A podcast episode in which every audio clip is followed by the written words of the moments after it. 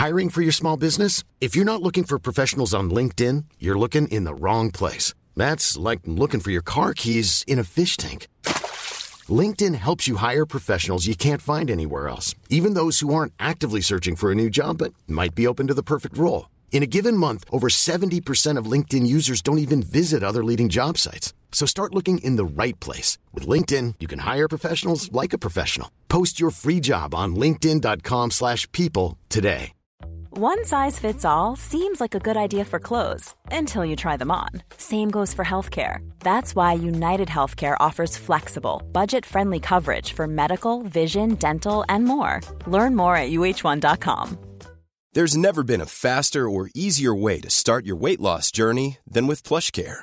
PlushCare accepts most insurance plans and gives you online access to board-certified physicians who can prescribe FDA-approved weight loss medications like Wegovy and Zepbound for those who qualify.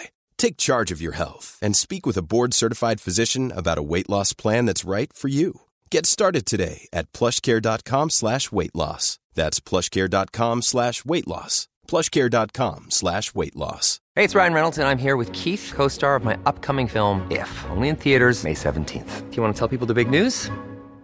All right, I'll do. Sign up now and you'll get unlimited for $15 a month and six months of Paramount Plus Essential Plan on us. Mintmobile.com slash switch. Upfront payment of $45 equivalent to $15 per month. Unlimited over 40 gigabytes per month. Face lower speeds. Videos at 480p. Active Mint customers by 531.24 get six months of Paramount Plus Essential Plan. Auto renews after six months. Offer ends May 31st, 2024. Separate Paramount Plus registration required. Terms and conditions apply if rated PG.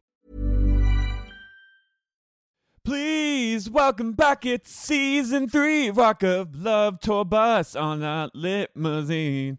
Please, Please, welcome to let the me be your Rock STD. Please let me be your gonorrhea. Please let me give you all the clapping. Please give me all that penicillin. Been there. Honey, who hasn't? Honey. That's that's fucking rock for you. That's fucking rock That's and roll, how baby. we fucking rock. That's rock of love, babe.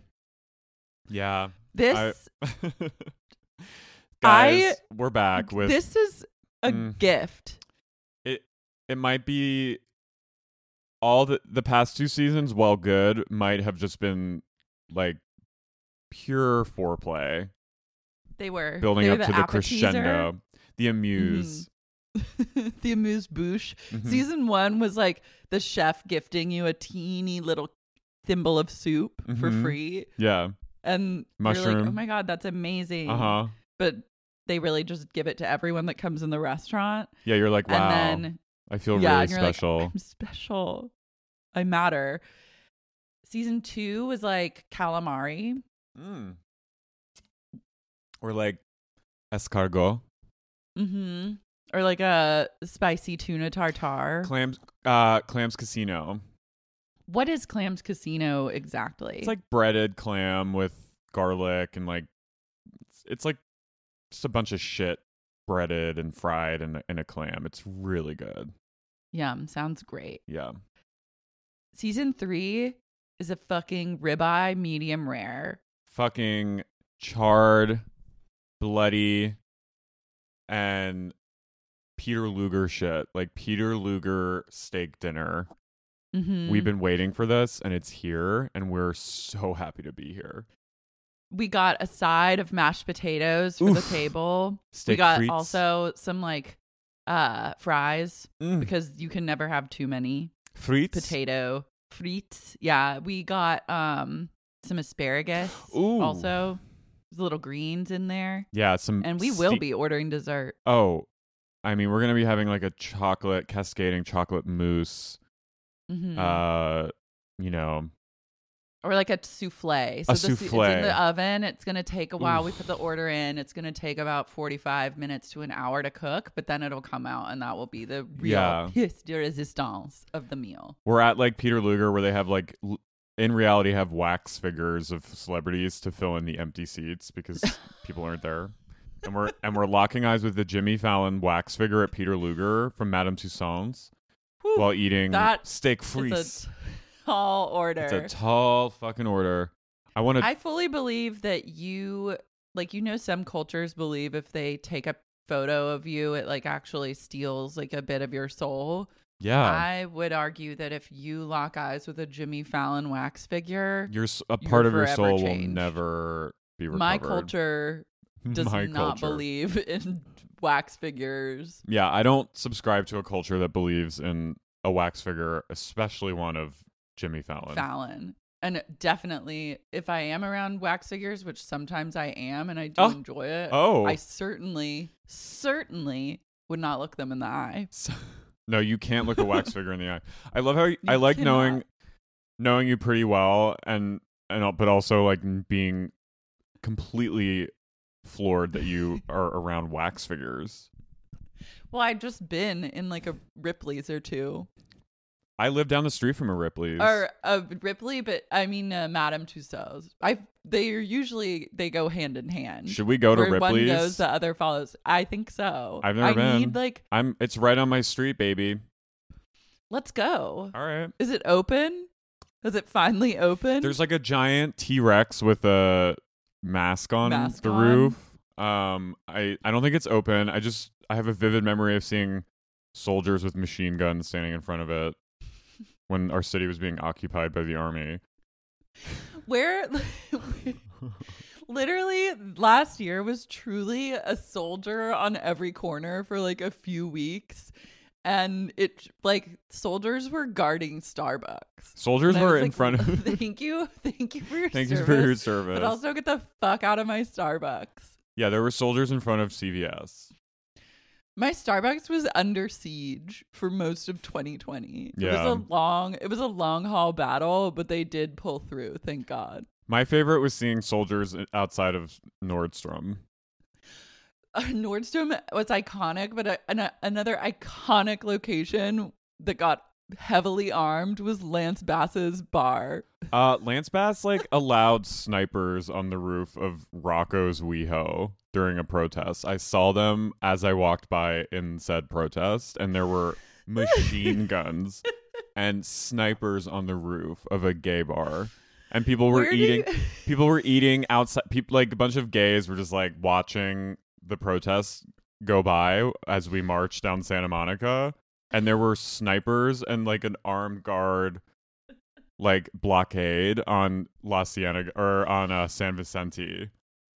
I'm I was crying. like, this is so many Lance- people just doing their thing. Yeah, just so many some people- people are like protesting. Some people eating a, fries with some ranch but knowing that some Lance Bass was like, sure, go ahead. I don't, I don't know if you get to like yeah, I don't think you get to, authorize but it the it, army. it was it it was very funny to see to know that.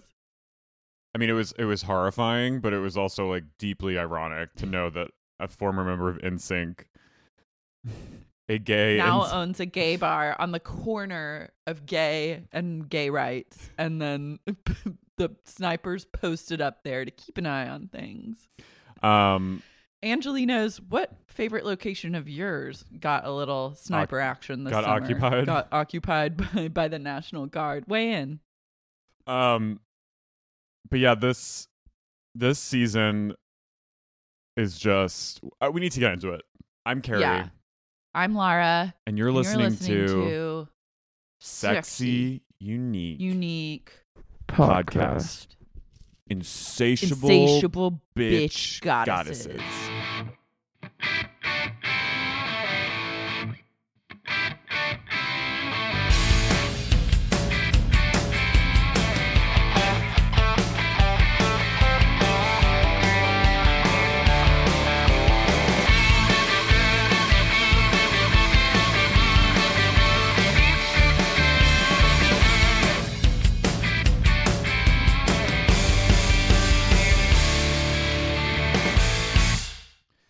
You're listening to Madame Tussauds official podcast. Wax on, wax off. The Madame Tussauds official podcast, hosted by me, Lars Marie, and Icaro. Wax and Wayne, hosted by Lars Marie and E. Caro. Today we're talking Fallon. What was the process of casting his body in wax? There's there is probably a wax community. There is. Okay. That scares me. It's like a whole thing. Yeah. My favorite. I like the Kylie Jenner wax figure. we gotta go see her. We got okay. We'll get this. We'll get a. Maybe we should live pod from the wax museum. Okay, we'll do that. We'll take this show on the funking road.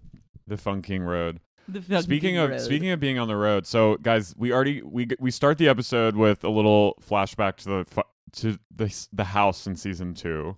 It's still, it's calm, it's picturesque. Not like for we enter with like a voiceover of just some bozo being like, "At the Rock of Love House, nothing is happening." And he goes, "That's because Bret's on the road." And then it like smash cuts to the bus. Smash cuts to the bus, and Bret Michaels is going on a Poison national tour, which may or may not be actually real. Yeah, I think it's pretty real. Oh, I think it's just the Bret Michaels tour. I don't think it's with Poison.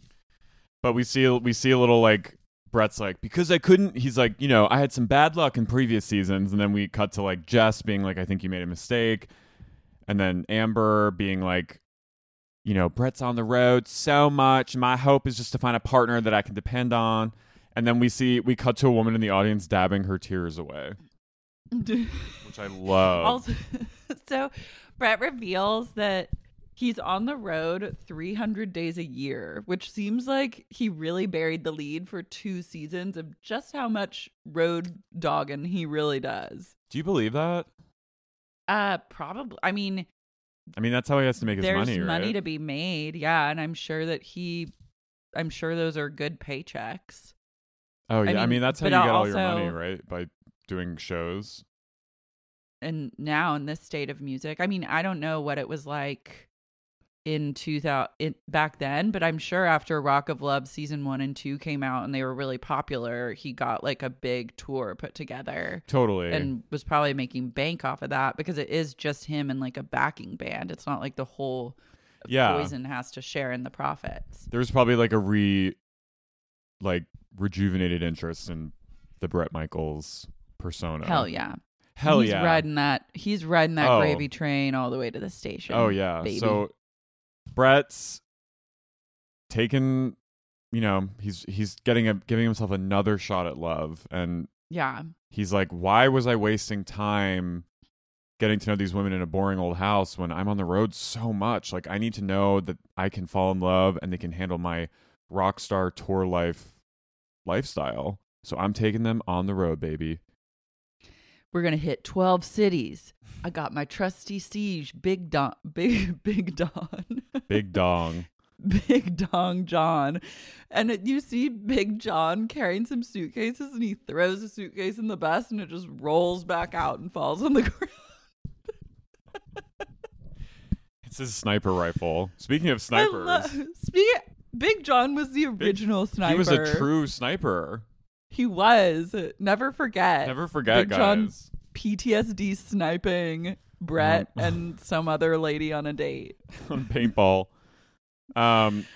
Um, this is the best idea for a show ever. Oh, it's it's Like, why hasn't every show just turned into this? I don't know why they didn't just do this from the very start. Me neither.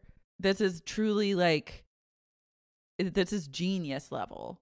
Some like young assistant or something at that at that network was like, "What if you just bring him on tour?" Yeah. And they were like- just put him in a bus. Oh, promotion. You're now the head of the. You're now the head of the network. Mm-hmm. Your EP. Go forth. Um, there's new opening song Oh. lyrics. It's longer. It's more of a variant. Bret goes, Please let me introduce myself. I will get you off like no one else. Like I shivered. I know. I, I couldn't went- handle. I went- oh, don't. I had like flu just from hearing that. I truly don't I had consent to. Bret even telling me that. I know. I felt violated. me too. I'ma get you off like nobody. I was like, oh god. I pictured Bret like ferociously going down on me, and I didn't like it. And I Yeah. doubt his ability to truly get me off like no one else. Like I think that that is an empty promise. Yeah, he's. I mean, come on. I've seen the sex tape. and I was impressed with the dong size, but I was not. He's got a I big, big dick, but yeah. you know, I, I, I feel like maybe he's not a generous lover. That's the vibe I get. Seemed like Pam was doing most of the work. I'm I just mean, gonna say, consummate professional. yeah. Yeah, longer main titles, and I just wrote things are already so different. Things are so different. That would be you if you were on the Rock of Love bus in your journal, but you'd been like participating in every season. You're like, Dear Diary, Dear diary, here I am on the pink bus. Things are already so different. that's. It's also blows my mind. It's so they don't start in L.A. They start in Louisville. Which just felt fresh. It felt great It to like, did. start in a smaller city. Yeah, not just be confined to like Hollywood and like Hollywood Boulevard. I'm. s- I felt like I was traveling. Which Yeah, it also, was cool. uh, that was a refreshment in For- t- in COVID times when we are pretty can't can't really go anywhere. Yeah, It felt nice to head on over to the East Coast. to Coyotes Bar in Louisville, Kentucky. Um, my first observation of the new girls is everyone has dimple piercings. Yeah, I wrote so many cheek piercings. No, not into that. No, I've I've never been into on female or male of any or No. any like I, I any person wearing I just don't I'm not into that. I'm not into Monroe's and that's what I have to say about that. And I, this is I had piercing before. did you have an ear pierce? Yeah. I had a bar Oh my God, Carrie! like a well not Where like a like a half bar in my upper like cartilage on my left ear. when was this? Was this in New York? No, my senior year of college. When I went when I went abroad to England, I got when I was in London, I went to Camden Town and got my ears pierced with my straight friend, guy friend, who got his ear pierced too. You're fucking punk. It it was fucking painful, and my parents were aghast, and I they let but they let me keep it in for spring semester, including my graduation and graduation photo, and then Hell yeah. like a week into living at home after college, my mom, I had like an interview or something the next day. My mom came up behind me and just took it out of my ear and flushed it Oh. down and flushed it down the toilet. No, no. She said it's time. Oh, a sneak attack. A sneak attack. I love A Dorothy I love, O'Donnell like, original. I really picture her like kind of sitting in her bedroom, being like planning out like Oh. how she's gonna From sneak the up moment- behind. Yeah. And like quickly, like she's like, sure, keep it. And she literally, I picture like writing diagrams like in a journal and like measuring out like what it will Oh. take for and like how to like just twist it off and pull it out really quickly. I feel like she might have practiced on your dad a few times. she the moment she saw it over Skype when I Skyped them and they they were like, "Oh, that's great." My mom said it. My mom goes, "Well, at least it's not permanent." And I knew she was envisioning that moment from the first time she saw it. Yeah. But I loved it. had, I felt- detailed I felt blueprints. I felt like I was someone in Queer as Folk. I felt like I fucking I You was like this is it was like my gay truth and it was very a broad thing to do. And I loved it. Fuck. Justice for your piercing, honestly, like bring it the fuck back. I'm ready. I've thought about getting I I almost got my ear pierced in Palm Springs a few years ago. Whenever you want to go get pierced, I'm game as fuck. All I got my belly button pierced on my 31st after I turned 31. Never looking back. I'll rock it for life. Hell yeah. I I didn't know love that. it. Yeah. Did I it got hurt? it pierced. No, actually, it didn't hurt as bad as I thought it would. My friend, friend of the pod, Tierney Finster, filmed it actually, and she and her, uh, Michelle, her friend, were the ones that told me they were like, "You've got to just do this," because I'd been thinking about it, and they were like, "We're doing it today." And we went to a place in Venice. And I got it fucking pierced, Wow. and it was awesome. I like I like piercings, but not face piercings. I think ear piercings Ears, on a guy are hot. Simon has Would his ears pierced. Yeah, that's sexy. I would do a nipple pierce if I could be a hundred percent sure that my nipple would not collapse into itself. I I don't like I don't like nipple piercings on guys. Yeah, It's not I don't like it on guys, but I like it on girls. Like the two teeny tiny little like diamonds, but I feel like that You should get they a take a long time to heal, yeah. and like then your nipple, your It nip could painful. revolt. I'm sure it's pa- so fucking painful I want you to get nipple piercings and then have a chain going between. to my belly button. Yeah, have two nipple piercings and then have a chain going down your torso to your belly button. And just walk around That is like that. precarious. Yeah, you're begging and then for a have and then get a like a septum and Mhm. hook the chains to your nose. to Just walk around like that. That's like the fucking cell. I want you to I want you to live your You want me to go cell. full cell your in full cell, 2021. yeah. But yeah, these women, I'm I'm into kind of I'm into Gia's piercings more than I'm into the other woman's cheek piercings. You know, I have to say, I was I was kind of shocked at the cho- not to spoil anything, but the choices he made in elimination. I felt like he really it was he made some bold cuts. I was sad, but I kind of knew as soon as the Yeah, the best thing ever happened that they had signed their death certificate absolutely. for their time on Rawl Bus. Um, I have to say, there's one there's one woman. I think her name is um, damn. Mindy, One of the women looks like rodeo as a young woman. Mindy, Mindy. It's Min. She's rodeo vibes as fuck. she literally is rodeo from like 15 years or 20 years before. Who's come She's back? young rodeo. She Y is. U N G. Rodeo went back in time and was like, "Well, I didn't win the first time, so maybe I can go in again as my my younger self and win the third time." Rodeo's had like a death becomes her situation where she found like a mystical priestess and was like, Oh my god, Mindy. I've got to get my time. I've got to get my time with Bret. I've got to. And that she was like, drink this and you will never go die again. Oh my god, Mindy and Cindy. Who's Mindy and Cindy? Cindy Steedle rodeo. Oh my God. Oh my god, it is She literally it is. She is rodeo. She just changed one letter of her name. One letter. Yeah. Holy shit, guys. we have cracked it. Weigh in if you if you find our th- our theory of a time space continuum breach to be accurate. This is true because on Rodeo's Instagram, she often Instagrams photos where she's just crudely photoshopped herself onto a background, Yes. Usually a And background of like a I private like- plane hangar.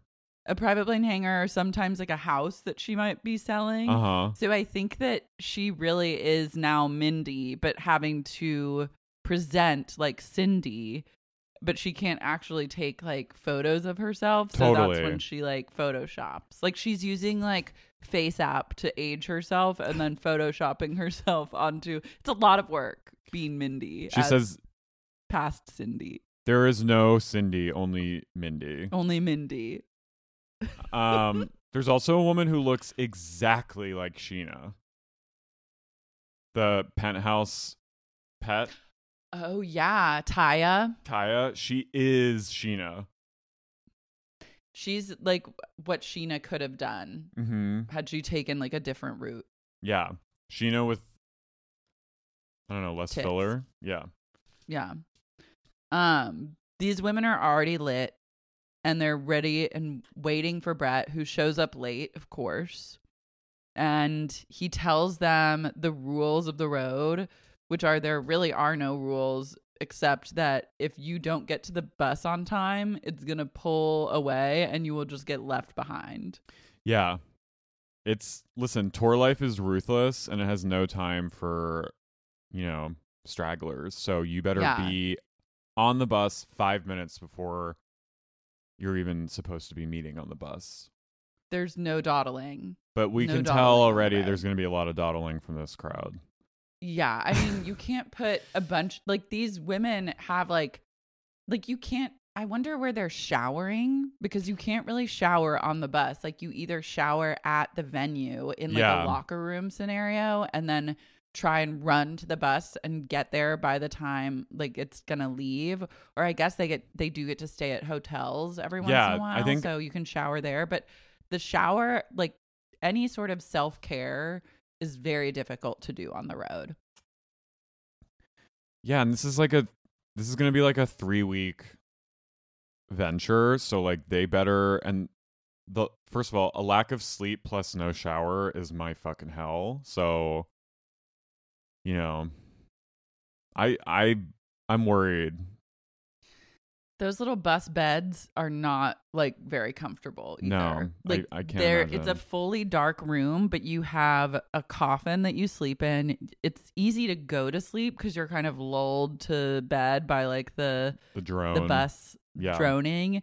But then you're up really early because you can't get back to sleep, and then you're just like, well, now I'm awake and it's like 6:30 a.m. and I can't really do anything in this coffin, so I guess I'll go sit out in like the main area and eat a bagel or something. And you can't brush your teeth, like you're just like there. You can't shit. You cannot shit. Can I- you have to wait until like it pulls over somewhere. Can I tell you my truth? Yeah. So my building is doing a lot of construction and uh they they've been turning the water off like for the whole building for like a whole day. Mm. And yesterday they did it for like the third time this year yesterday. And Okay, this is radical, but I'm I'm allowed we're we're starting a new We're I, yeah, I we're had to- fresh. I had to poop so bad. So I walked to Starbucks to use the the restroom. that is what Starbucks was made mm-hmm. for. and I think why it is such a successful business is because not only can you go there and get delicious coffee, I recommend their new menu item, the chickpea bites platter. Ooh. You can collect you can collect points if you go through the Starbucks app, but it's also widely known and accepted that that is a safe place that you will always be able to use the restroom and take a shit at. And, I think that that's like why they're killing it. And normally, I have to say the bathrooms are normally fairly clean and the lighting's nice and dim and you don't feel like you're being you're under like you know Soviet fluorescent and Mhm. you just can do what you need and leave. And I like I and I was like sitting and I was like sitting and suffering. Like I was like and my best friend was like, "Wait. What what are you doing? You can't hold it that long." So I, oh, I No, texted my go. and I just so anyway, I seeing these women on this bus and knowing that the food being eaten on the bus plus the you know minimal restroom access, like it's gonna be hard. Yeah. and I I it's- I I felt for them because I one would be car sick and two, you know I I need a place to like rela- do my thing mm-hmm. as everyone does. There, I went on several tour dates with Grizzly Bear for their last like run of shows, and so I got really familiar with bus life. And they did like a couple shows in Berkeley, um, and then they were drive. We were driving back to L.A. because they had a show at the Hollywood Bowl, and like that night you know, we get on the bus, you pull out of the venue at like 2 a.m. or something like that, go to sleep, and then I woke up. I think it was like around 5:30 or 6 or something, or maybe 7. And we were stopped somewhere and I was like, "Oh my god, like we must be like in LA now. Like this is amazing. I'm just to get an Uber and like go home and sleep for a while." But then I looked on my maps and we were like in a Walmart parking lot, like very far away from Los Angeles. And because the bowl didn't open until like 9 a.m. No. for load in, load out, we just had to sit and you just sit in a parking lot. So then I was like, well, now I have to go. Like, I need to like go to the bathroom. So I guess I'm going to like go in this Walmart and just like try and shit, which didn't work. And then it was like you're just sitting in a you're like sitting in a parking lot, just like waiting for hours. And that's like tour life sometimes. I mean, yeah, I It was no Starbucks, let me tell you that. anytime I took the Greyhound bus from New York City to Mount Laurel, New Jersey bus stop, the Greyhound, I felt like I was on tour life. hmm Anytime you get on a bus, you're on tour life. One time we had to stop in the middle. It was nighttime and we were driving to New Jersey and we had to stop because another bus had broken down. So they went to a hotel off the Jersey Turnpike and picked up the passengers of the bus that had been that had broken down and they dropped them off at the hotel to like hang while another bus was coming and it was our bus. So we had to like mm-hmm. share our bus with them and this woman sat next to me and like was on the she like by the end of it she she just ta- she asked me some stuff like very kind of strange questions and then at the end as we were pulling into the station she handed me her phone. She goes okay i'm gonna need your number now. She's collecting contacts. Right? Wherever and I was, she goes. and i was like hell yeah this is tour life. Fucking tour life. i am gave her the wrong number but I and then i felt bad but then i was like she's rock and roll. Yeah, you had to do what you had to do. yeah. Bret decides to that he does his classic first episode thing where he's like, "Now I got to take photos of all you ladies so you can get your backstage passes cuz you're going to need them." And so which is actually I mean, I'm just like I wish this show was still happening because I, I, I am now grown fond and of the formula of it Mhm. all. Um Brittany, Brittany is up first. and bret's like she's beautiful she seems kind she's you know very voluptuous and bret's as he's taking photos he's like something about her is kind of familiar. And i don't know and then i was like oh did he like meet her on a tour before? Did she come backstage once? Did he party with her? Was she on another show? And then bret's he puts his camera down he's like you know i'm i have to say i'm a big fan of your movies. And, And we then- find out that she's a porn star. but like she seems like genuinely like "Ooh," when you but like there i mean there's nothing obviously to be like ashamed about but but uh, you just know bret is going to be both a pig about it. a pig about it but also like judgy about it so i immediately Yeah. felt i felt for brittany immediately because you know bret's going to like use it against her and but also like completely objectify her Totally. And I was a big fan of Brittany. She has huge naturals and she's beautiful. She looks like kind of Shannon Tweed esque. yeah And she was she she's like, Well, I was in porn, but now I'm starting over. Like I'm a songwriter and a Yeah. musician. I love a second act. And she has a very like she has good energy, but Yeah. fragile energy as we come to find out. She has some needy energy. Um, she also sings during her photo shoot, and it's not good. I don't know if it was an original song or like a Poison song. I don't know what Bret I think it was an original song. Her vibe of music, I was like, what kind of music will she sing? And she's kind of like a folk singer. Like Yeah. she's a She's little like bit Jewel. Joni Mitchell. Yeah, it's Jewel. yeah, she's she's like in Joni Mitchell's Blue period.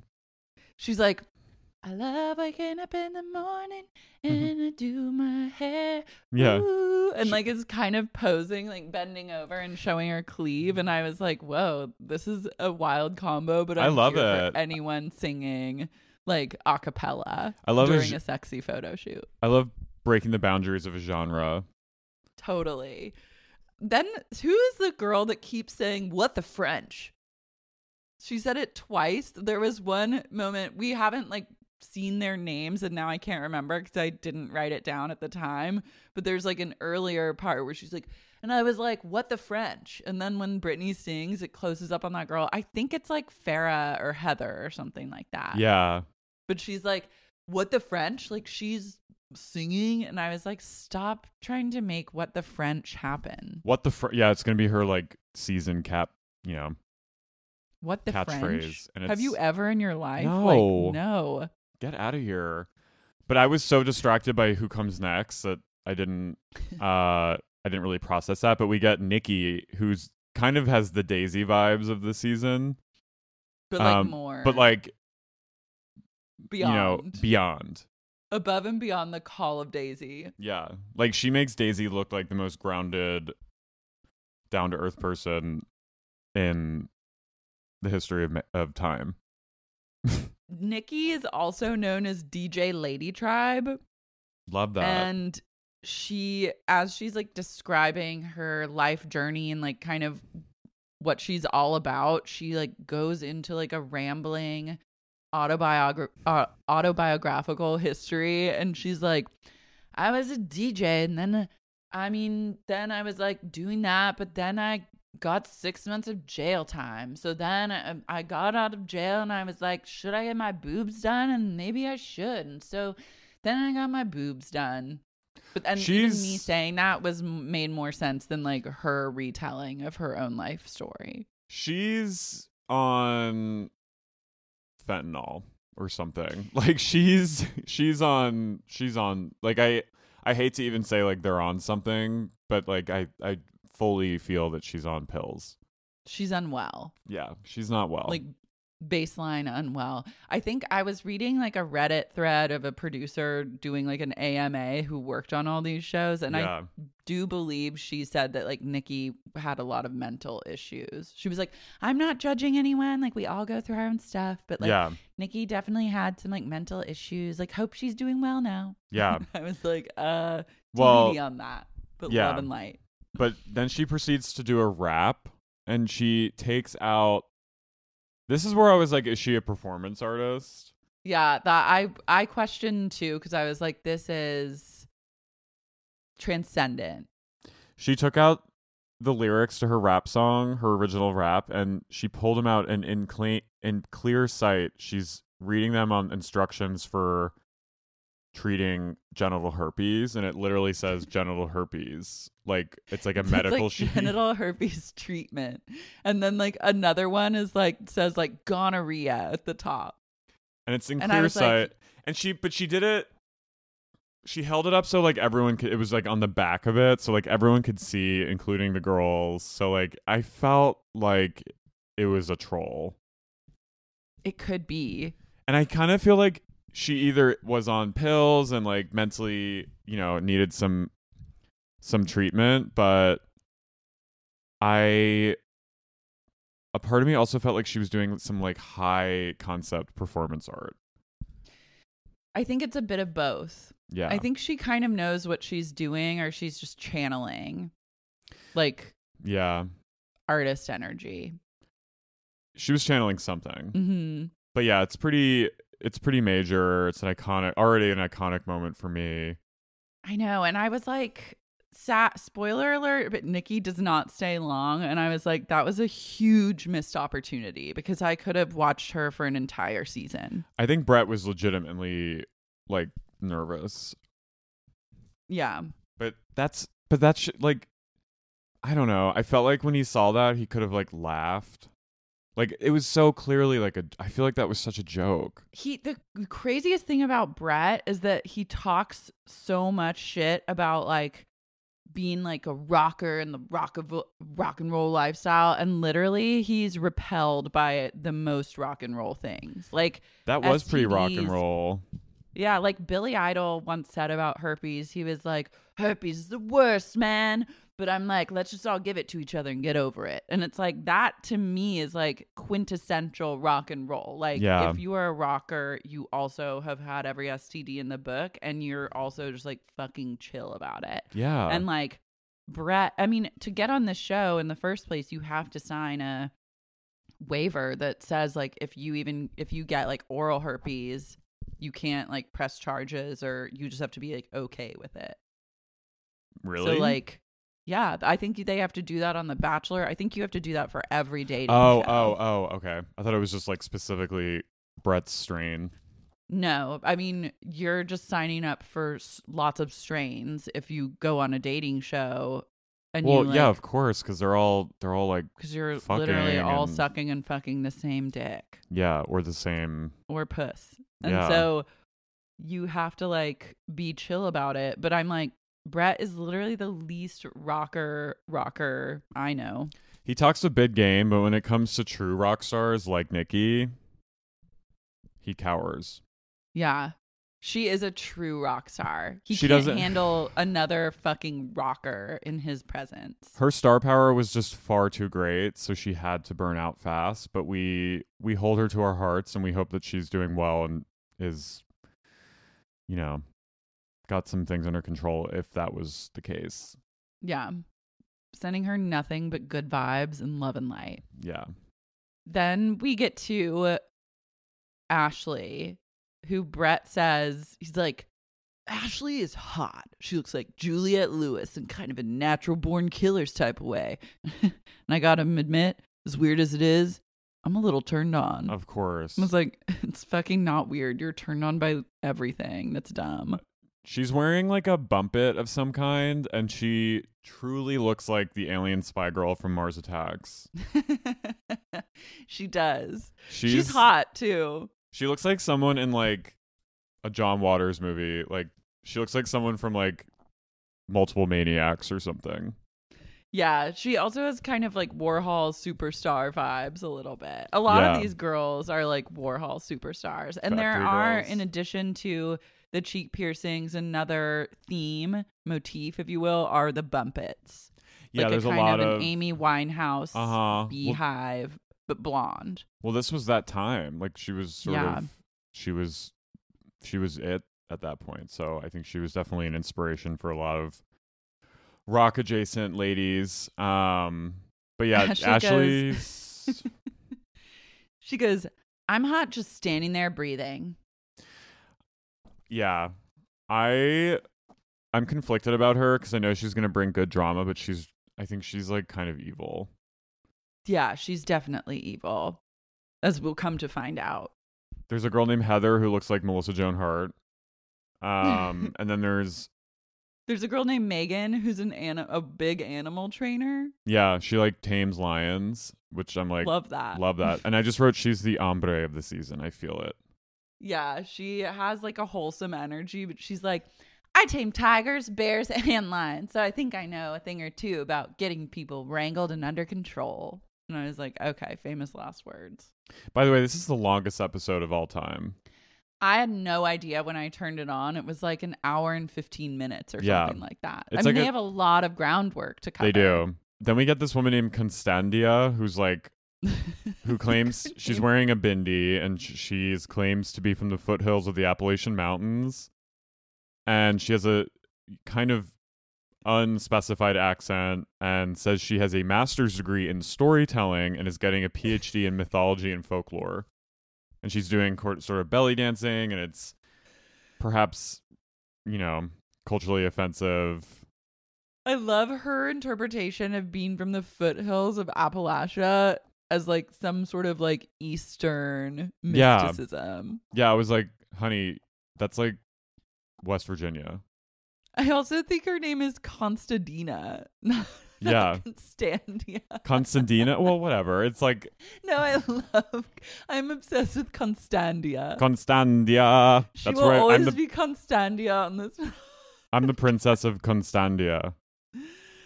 She's amazing to me. Yeah. I'm I'm very into her mystical vibe, her like cultural appropriation and her like origin story. Mhm. I'm from the foothills of the Appalachian Mountains. She goes, Appalachian. It's Appalachia, and it's I thought it was Appalachia. and it's like it's like West Virginia, Pennsylvania. She's like, I'm from P- Pennsylvania. I am from Pennsylvania. Appalachian Mountains. She's gonna bring it. I'm really glad Oh yeah, that she's around. she's amazing already. um, we get Natasha, who's my favorite so far.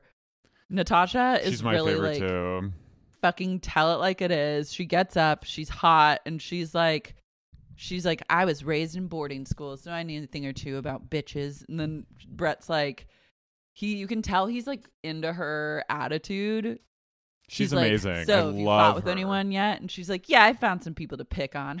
and starts laughing, and he laughs, and I was like, Natasha's gonna be one to watch. And she says she's an aspiring madam. in Canada. She's ready to start an escort service in Canada. So she's also a smart entrepreneur, and it was a great business move to go on this show. I'm obsessed with her. She's she's my winner already because I just I feel like she calls out stupidity, but also stays out of the out of the drama too. Stays out of it, and then is also like, she's like Don't- organization minded. Yeah, she's like we have to. Fu- yeah, we'll get to it, but she's she's she's great. Um, Marcy, I just wrote go go girl, give us nothing. Yeah.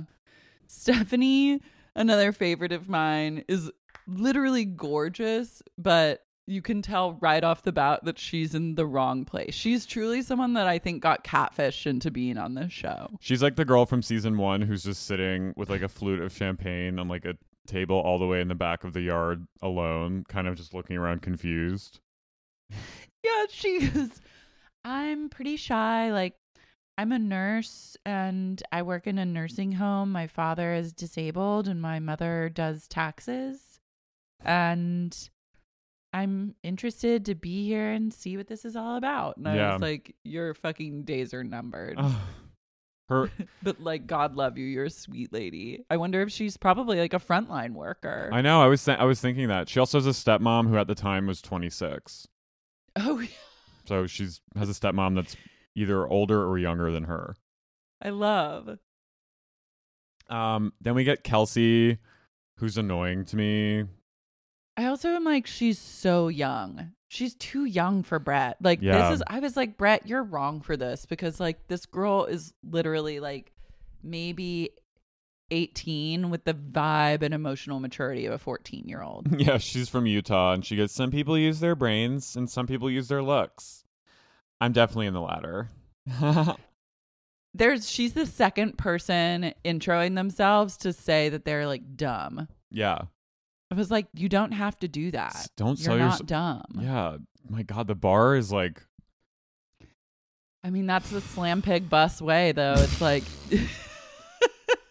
whole town. This is like truly everything of the show is leading up to just like a degradation on the slam pig bus where as soon as you're in this world, you're just like talking shit about yourself and like d- and just it's not it's not a self-love bus. Let's just put it that way. yeah. It's not a pride bus. whole whole town. Um, Whole town. and then we get Whole the bus. we get the 40 year old we get like the the catherine love witch of the crew. Her name's Yeah, maria Loved she's her. she's 40 years old. She's very beautiful. She's a model and she looks like leslie bibb. She's the hottest to me. yeah she's gorgeous. Then we get mindy aka rodeo and i was like what is her accent? It's unclear, but she's like It's she sounded rodeo like trying to throw us off the trail. it is. She sounded like frank in father of the bride i was like Yeah, uh, are you from philly like- or the czech republic like what what is your accent we also get Marcia from Brazil, who you just know like is gonna be a firecracker. oh yeah Yeah. And then we get uh Britannia, which is just a very powerful name. Well, first covered Bret- in tattoos. First, Bret is taking pictures of Farah, and he goes, "I gotta tell you, I just love sexy and confident girls." I was like, "Great." I'm like, these women are neither of those things. then you're picking the wrong crowd. Britannia comes out. She has like a sleeve, and Bret admires her ink. And She has dimple piercings. I just wrote Yeah. Britannia Ex Encyclopedia.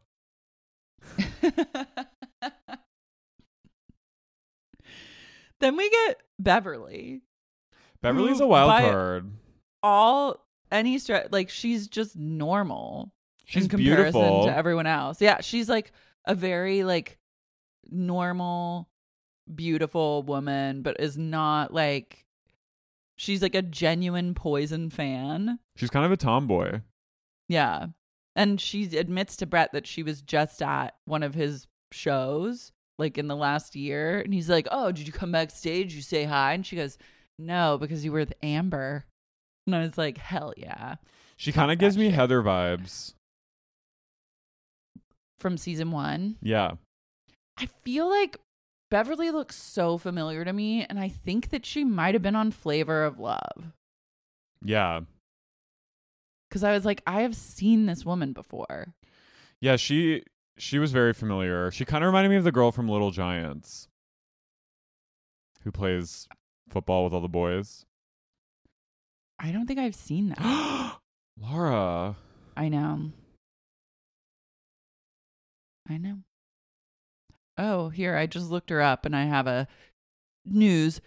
update on Beverly, Rock of Love star charged with a DUI. Love. Okay.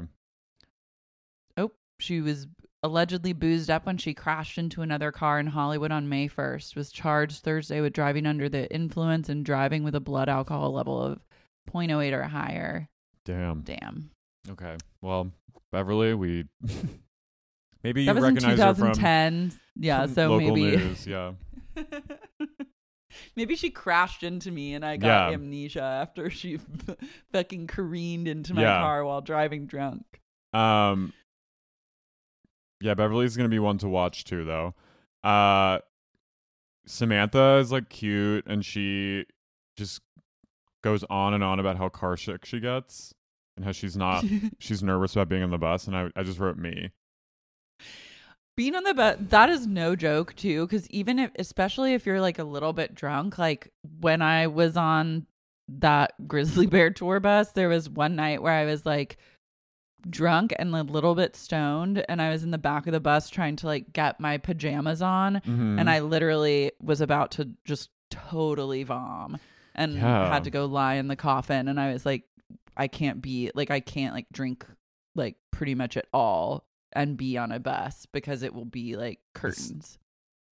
Yeah, getting like the spins on an automobile is not. no, no. no. Um. I like Samantha is always doing a little jig whenever you, whenever Yeah. you see her. She's she's kind of like a little like she's like what are those little like goat mythological like goat creatures that are playing the flutes? Oh, uh, a a pan. A pan. A- yeah, she's yeah. pan energy. She does. Pan's Labyrinth. She's Pan's labyrinth. I related to her though.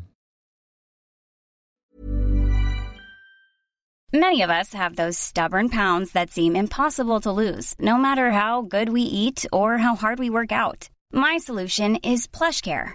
PlushCare is a leading telehealth provider with doctors who are there for you day and night to partner with you in your weight loss journey. They can prescribe FDA-approved weight loss medications like Wegovy and Zepbound for those who qualify. Plus, they accept most insurance plans. To get started, visit plushcare.com slash weight loss. That's plushcare.com slash weight loss. I'm Sandra, and I'm just the professional your small business was looking for. But you didn't hire me because you didn't use LinkedIn jobs. LinkedIn has professionals you can't find anywhere else, including those who aren't actively looking for a new job but might be open to the perfect role, like me. In a given month, over 70% of LinkedIn users don't visit other leading job sites. So if you're not looking on LinkedIn, you'll miss out on great candidates like Sandra. Start hiring professionals like a professional. Post your free job on linkedin.com/people slash people today. Sibling fights are unavoidable, but what if every fight you had was under a microscope on a global scale? That's the reality for brothers Prince William and Prince Harry. They were each other's closest friends and allies since the death of their mother, Princess Diana. But that all began to crack as they married and took wildly different approaches to their royal duties. Wondery's podcast, Diss and Tell, is hosted by comedians Sydney Battle and Matt Bellassai. Each episode unpacks one of pop culture's most iconic celebrity feuds, and they recently took a deeper look into the real reason William versus Harry started. It's actually much bigger than these two brothers, stretching back into the history of the British monarchy. Did their feud start with the royal family's mistreatment of Meghan Markle, or was it something that started much earlier? Follow Diss and Tell on the Wondery app or wherever you get your podcasts. Have you ever experienced a dry, itchy scalp or ever wondered why your color isn't lasting as long as your hairdresser promised? Unfiltered, mineral filled water could be the reason why. Did you know that hard water is a leading cause of damaged hair and dry, irritated skin? And that about 85% of the United States uses hard water filled with dissolved minerals and added chlorine? That is where Canopy's new filtered shower head comes in. Canopy, known for their beauty hacks and reimagined humidifier, has revolutionized the filtered shower head. Dermatologists recommended this unique three stage filtration system greatly reduces contaminants and odors in your shower water, leaving you with healthy hair and glowing skin. Best of all, the Canopy filtered shower head is hassle free. Installation is a breeze, and its unique quick release filter replacement feature allows for seamless filter replacement, unlike any others on the market. Go to getcanopy.co to save $25 on your Canopy filtered showerhead purchase today with Canopy's hassle free filter subscription. Even better, our listeners can use code SEXYUNIQUE at checkout to save an additional 10% off your Canopy purchase. Hurry! Your hair and skin will thank you. Taya. Taya is like, kind of looks like Sheena, and she. She's a penthouse pet. hmm She's like, I just, I don't bury the lead. I just come right out with it. And then she gives Bret a little. Bret's kind of like, I feel like all the women are kind of being a little reserved and they're all giving me the same kind of sexy face. So Taya does some flashes her behind. Bret's like mad that no one's pulled their tits out yet because Yeah. he's used to like, you know, when he's on girl number 6, they've he's at least seen like 3 pairs of tits. So Taya when she re- reveals that she's a penthouse pet, then he gets kind of creepy and he's like, "You can take your clothes off. If you want to do this naked, that's fine." And I was like, "Ew, Bret, like shut the fuck up." And you can tell that she's not that into being asked like that cuz that's literally her job. And this is like not a paid gig. And Yeah. she goes, "Let me just show you my ass." And then she actually takes like an incredible ass shot photo. Yeah. I, I was into her like taking the power back. Yeah, and all the girls, they have nothing but respect for their queen. They're like, "It's a great ass." Yeah, they're all cheering. And then Gia Gia tries to one up her and just walks on stage with her tits out. Gia gets topless and she's crawling around on the floor. She's just like having a conversation with Bret, like everything's normal with just like tits out. And I was loving that for her. Yeah, me I'm also too. Miss Gia already. I know. It's Um Big John's looking kind of hot this season. he is. He's he's like toned up. I was into yeah. it. He's like when Aiden got like a little bit tighter on Sex in the City, like Big John's kind of Aiden vibes. Yeah, He's she's- still when- like season three Aiden, Mhm. but I could see Big John eventually getting to like season four Aiden.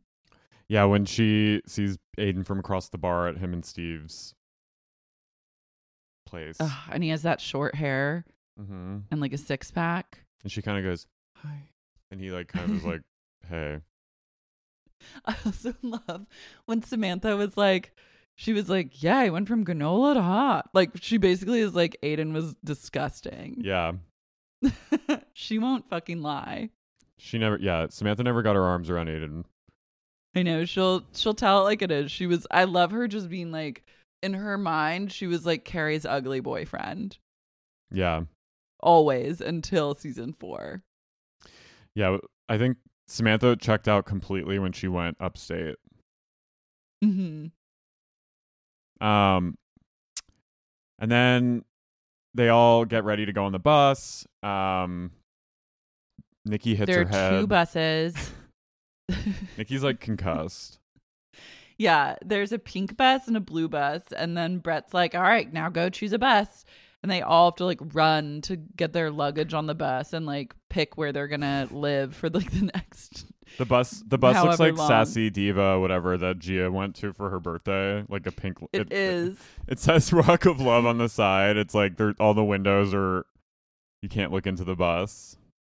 And there's also like i mean i don't understand like the i do understand like why they decorate the bus with like guitars and stuff but i'm like that's so taking up unnecessary space like there's already like so many women on this bus like we don't need any guitars or like equipment of that ilk, I know. like in this space I know. and like they're having a really difficult time loading all their luggage underneath. And Nikki, I guess Nikki packed really light. She said she only brought a Louis Vuitton duffel, and since she's tiny, all her clothes are small.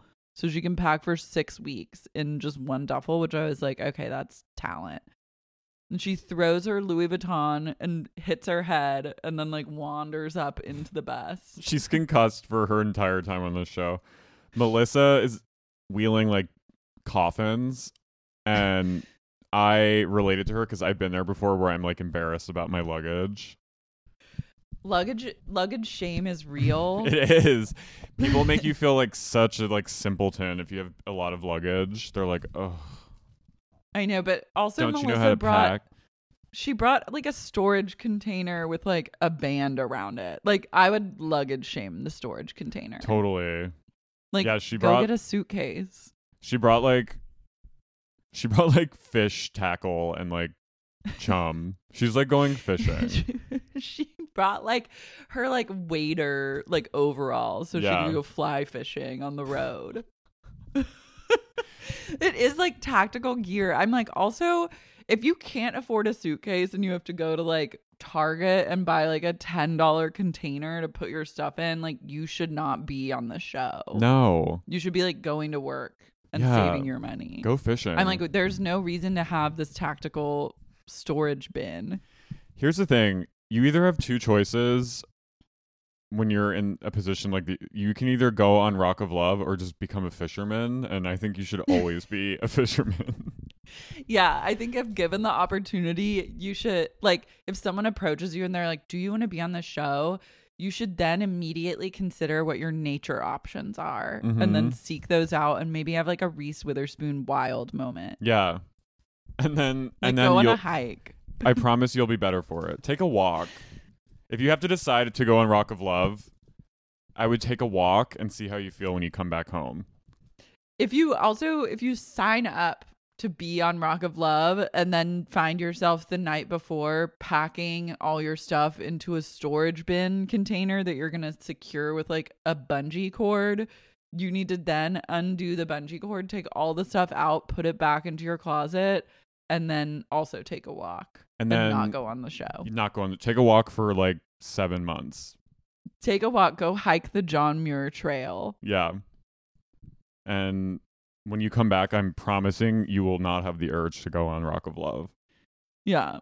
So Natasha really takes the lead, the luggage lead, and this si- really Hell mans yeah. the situation. Which I was like, "You're awesome for this because someone needed to do it," and she seems like totally fine, like taking control, and she's trying to like reorganize so they can fit all the luggage in. She's taking stuff out. And She's my president. Nikki, yeah, concussed Nikki stumbles down, and she goes. Where's my Louis Vuitton? Where is it? Don't Well- take my stuff out of the. Don't put my stuff on the street. Well, Big John's like, you know, we, this happens all the time on tour. Like, you guys need to really like, it has to be like a puzzle piece. So he kind of gives them some advice, and then Natasha and someone else is like, okay. So they strategize, and that's when Nikki comes, in, and she's like, lies a minute. She's like, what? What? I no one's gonna take my Louis Vuitton bag. No one will my take my bag." Why are my bags on the street? This is Why? fucked up. This is fucked up. Don't you stay away from my bag. Where's my Louis Vuitton? She Where's my crawls Louis Vuitton? underneath the bus and just starts laying on all the stuff as Natasha's trying to like organize. And Natasha's like, I'm taking them out to put them back in. Like, you need to fucking chill. Like, don't come in here. Don't get in my face. Like, I'm not putting him on. Like, tries to just like straight talk her. And Nikki is not hearing it. Yeah, and then Nikki's like, she's like, oh, it's on, it's on. It's on. It's fucking on. And then they cut to like an interview with Nikki, and she's sitting in a chair and she goes, I don't do any illegal drugs. Everything I do is. Sorry, sorry. I've just been drinking a little bit. And I was like, Nikki. I know she needs to like take a nap. Yeah. They're heading to a. They're going. They're like. He, Bret's throwing them right into the into the deep end because they're going straight to a show. Yeah. They're going from the meet Bret, like, get on the bus, get situated, and then we're in a show. Um, and so, so, we find that the pink bus is kind of like the chaos bus, uh huh. and then the blue bus is like more chill vibes. All the blonde women just immediately like band together, and they form a circle called the Blontourage, and they just terrorize everyone together. Yeah, and they all are living on the pink bus. The blondes and Marcia are on the pink bus, and then all the brunettes are on the blue bus. I'd be in that bus. They're like singing and like doing like kind of like yeah, like I'd go straight to blue bus. yeah, it's chill there. It's like camp. That's where I want to be. You gotta go where you can like maybe have a shot at sleeping and like not like people screaming at you or anything like that. yeah. So we cut to the pink bus, and Ashley, aka Juliette Lewis, is making fun of Marcia's English speaking abilities, which I was like, you're wrong for that.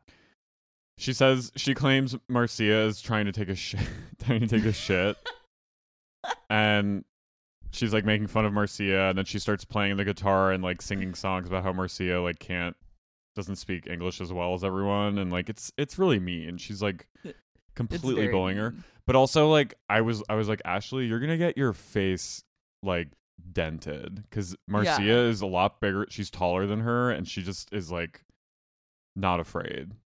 Yeah, I'm like, I would not a make fun of someone for not being able to speak English, but also like n- I'm not coming for like the us the Brazilian girl. No, Like that's no. not the person I would be picking on. I'd find like She's the a- weak link and then just get in their heads and try and get them eliminated.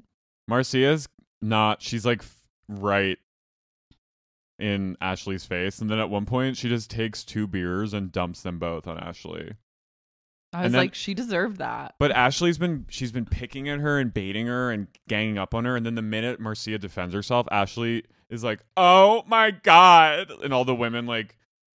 You know, comfort her, and she's she starts like crying, and she's like, "That was so mean."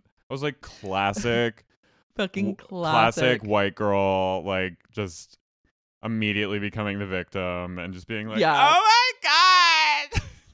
Um, my favorite is Melissa, who we didn't cover in the beginning, but she was the one who, like, in the photo shoot, she was like, "I'm fit and I'm petite, and men chase me, and people corner me on the street asking to take photos of me." And Melissa goes straight into weeping and goes, "I want to go home. I want to go home." She takes that really hard. yeah, 'Cause I'm she's sick of all these fake bitches. I want to go. She has like she's she's already blackout. Like they've been just pounding shots, and she's so. Listen, she her barometer for being able to handle something is like already going into the danger zone. So like, I don't blame her. I think she's gonna be quickly eliminated. I don't see her lasting very long. She gives me Tamra vibes also From from Housewives, really? Yeah. Whoa. Mhm. Okay. We get to Bret's show and it just cuts to him like he's going on stage, jumping around, and he really reminds me of Ashlee Simpson. Yeah. The he's definitely lip syncing. I've been rewatching the Ashlee Simpson show, which you can actually watch for free on YouTube. Both So seasons good. are uploaded there with no commercials. And Incredible it's TV. it's incredible to revisit her journey. And God bless her. My favorite episode is when Jessica and, and uh Cece get uh LASIK surgery and she comes to Ashlee's show and she's just in the balcony with her like bandages over her her eyes. big gla- her big like bug glasses on, and like her fully bandaged to her face. And Yeah. Ashlee's singing a song about like living in the shadow of someone else's dream and Jessica has like no idea it's about her. She's just like lo- she I was love it. beautiful. She had Ashlee everything like- and more. It's also sh- Ashlee by this point has a record deal, a full blown record deal. She's like in cahoots, with the head of the label, and she's never performed live before. And this is her first ever live performance.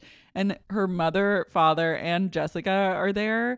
And she's like, Thank you all so much for coming. And now I'm going to sing a song about something really important to me. And then sings a song basically saying, like, fuck all of you guys. You made my life hell. And I had to, like, fight my way out of the brutal, Yeah. torturous childhood that you created for me. She's getting revenge on her mom, her gay dad, and her more famous older sister. I also love the episode where they have to shoot a commercial for Pizza Hut and like they threw Ashlee into the commercial like to be nice. And they dress Jessica like she's like glamorous and like bouncy blonde, and they literally dress Ashlee like a cowboy. But Ashlee They're like actually a little boy. Ashlee sold more albums. she sold way more out. She topped the chart. She was number one on Billboard. I mean that album she had the me. last laugh. Yeah. Yeah, that was very much also they're performing like under an overpass. Yeah. I think this is like, Not that there's anything wrong with that. I'm just like these where- are like fairground performances. So he just has all the women on stage with him. Like like there's 20 women just on stage with him and his full band and they're just like in everyone's way. And there's there's a They're all ton shit faced. How many people are in that crowd? There's a lot of people in the crowd. It looked like a big crowd. All women. No, there are men. I saw a guy with long hair and like ripped off sleeves riding the rail. Like there are a lot of men there actually. But it's Yeah. definitely like all white people. Yeah. And so the girls are on stage. Someone looks over and Heather and Gia are making out. Gia has her tits out and Heather's like sucking on her tits. Yeah, one of them also I'm pretty sure at one point like eats the other one's puss. Or she mimics like Or, yeah, she, like, motorboats her- She her- motorboats her- a pussy. Her pussy. They're fully like having sex on stage, and Natasha looks over and she goes, I mean, I think what they're doing is disgusting. Are you lesbians or are you just putting on a show for these hillbillies?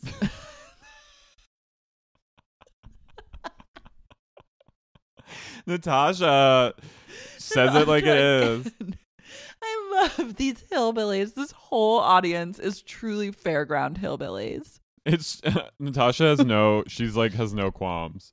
No. Um and then it cuts to Stephanie, the shy girl, and she's just standing there, like looking around. She's like one foot away from Gia's like tits getting sucked on, and Stephanie is just like, hmm. It's like it's like that meme of Mr. Krabs from SpongeBob, like all blurred out, just being like, She's like, this was not the kind of show that they told me I was gonna be on. Like, I don't even know this music. Nikki's fully stripping, and at one point, and then Tasha also says Gia and Pharaoh making out and swapping diseases. And Bret, Bret's like, he goes, you know, I have eyes in the back of my head when I'm performing. He goes, and don't think I'm not look, even if I'm not looking right at you, don't think I don't know what kind of, you know, gimmicks you're getting up to, hijinks. And I went, oh my god, Bret's gay panic third eye has been vax activated. It literally has. I'm like having any sort of same sex anything is the wrong thing to do in the presence of Bret. Also, again, an instance of the most rock and roll possible thing happening, which is just like fully tits out lesbian sex on stage, and Bret being like, uh, being like, no. yeah, Um, Taya is mortified. At the penthouse pet. She goes, I mean, Gia's boobs are out, and there are children in the audience. I am mortified. yeah, like, this is a rock show, bitch. yeah. Why are there kids there? Yeah, If you bring at the fair. that's your choice. Like, yeah, there are kids there, but like, that's they have to expect that this is gonna happen. If you bring a kid to a rock concert, I'm sorry, but like, there's just shit going down. That, but it was. It's truly like there's 20 women on stage with with this. Like, it's it blow. If you think about the sheer number of people on one stage, it's crazy. It's like one of And those super the fact that bands. It's like Broken Social Scene or something.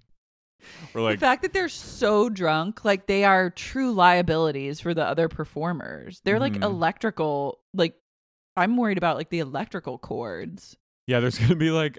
thank God they're outside. Yeah. They can get it under control. Oh my the god, they're gonna out. be like that horrific, like what was that? The fire in like Rhode Island. Yeah, when we were like kids, that was really scary.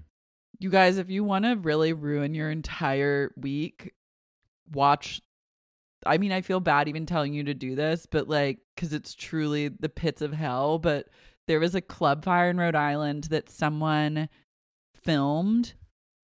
Like it start it's like a rock band was on stage. They had pyrotechnics inside. The fire lights up the curtains and then slowly everyone's like, "Oh my god, there's a fire."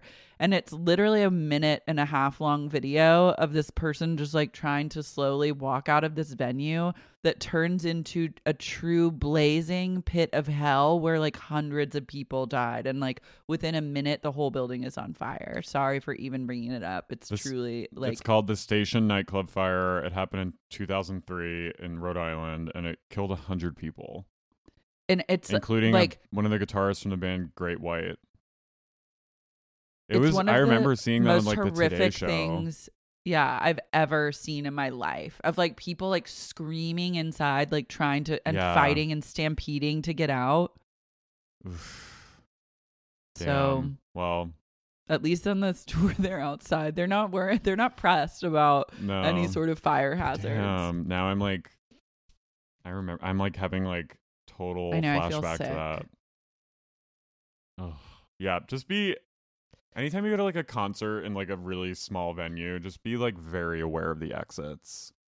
Yeah. Also, like, I mean, never that, go on a boat. Never go on a boat ride with someone. Here are some great life Mhm. lessons. Never go on a boat ride with someone, and don't go to like a packed nightclub concert without knowing where the exits are.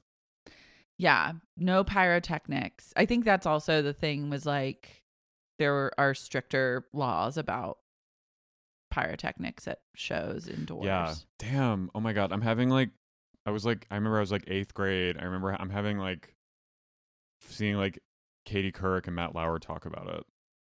I never knew about it as it was going on. Maybe I was away during that time, so I missed the boat. But like, I I I became aware a few years ago, and now I'm like truly in a place of Rhode Island fire.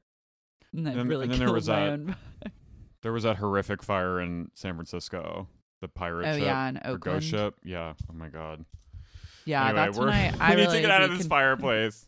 I'm like Those I'm- fires really. all I want to do right now is be in like a sweaty nightclub. So like I'm like I can't even think about like like I wa- like I, know. I was watching this concert. I was like I want to be on stage. Same. I'm ready to be on stage. I'm also ready to be in an audience. I'm ready to be in a blood rave. Blood Rave is coming. Yeah. But We're I'm also ready to be like aware of my surroundings and ready to hit the exit if in a moment's notice. Always hit the exit. Always know where the exits are. Bret gets off the stage and he like all the girls gather around him and Brittany somehow has like managed to squeeze up to the front and she's holding Bret's hand as he's like talking to all these women and she's like nodding along. And he's like, All right, we're all gonna go to the after party, like blah blah blah. And she's like, Let's do it, baby. Yeah. And it's like, Brittany, you're you really need to chill. Brittany's like the Peyton of the of the season, and and Bret's like, but like more. Peyton actually uh, was cooler, Yeah, Peyton's fucking rad. had more chill, but um, Bret's like most important thing of any kind of tour life, the after party. So they all go and they just get they go to this bar and they just start getting fucked up, and Gia and Beverly start throwing, exchanging wor- barbs at each other. First, Ashley comes for Beverly and Of she goes, course. Somebody's wearing illegal shoes. And then Beverly's like, Like- cool dress, which Yeah, I thought and, was like, great. They're they're kind of going back and forth. Obviously, like Ashley's gonna pick on like the tomboy or whatever. Yeah. Um Ashley's a bully. and then she is a bully. I don't even know like how you'd have to just like laugh off things that people say like that, like a bully, like because you the moment you engage with them, they win. I would just be like, you're literally wearing a bumpit. I would just say Yeah. that and walk away. Like that's all you need to say to her. I was like, I'd be like, look at yourself. You're wearing, you look like an Amy Winehouse Halloween costume Yeah. at like Halloween Adventure and one of like, not good. hmm then Gia comes for Beverly too, and like Beverly throws like a cup at Gia, and then Gia is like really pissed about that. So she pours a bunch of water on Beverly. And there's one moment where Beverly is just like standing there. You can see like streaks on her from like cocktails having been poured on her. And I was like, that is truly like the worst thing that could possibly happen because you're not going to get to shower. You're now sticky Mm-hmm. with booze, and now you get to go sleep on a bus in your I- own stickiness.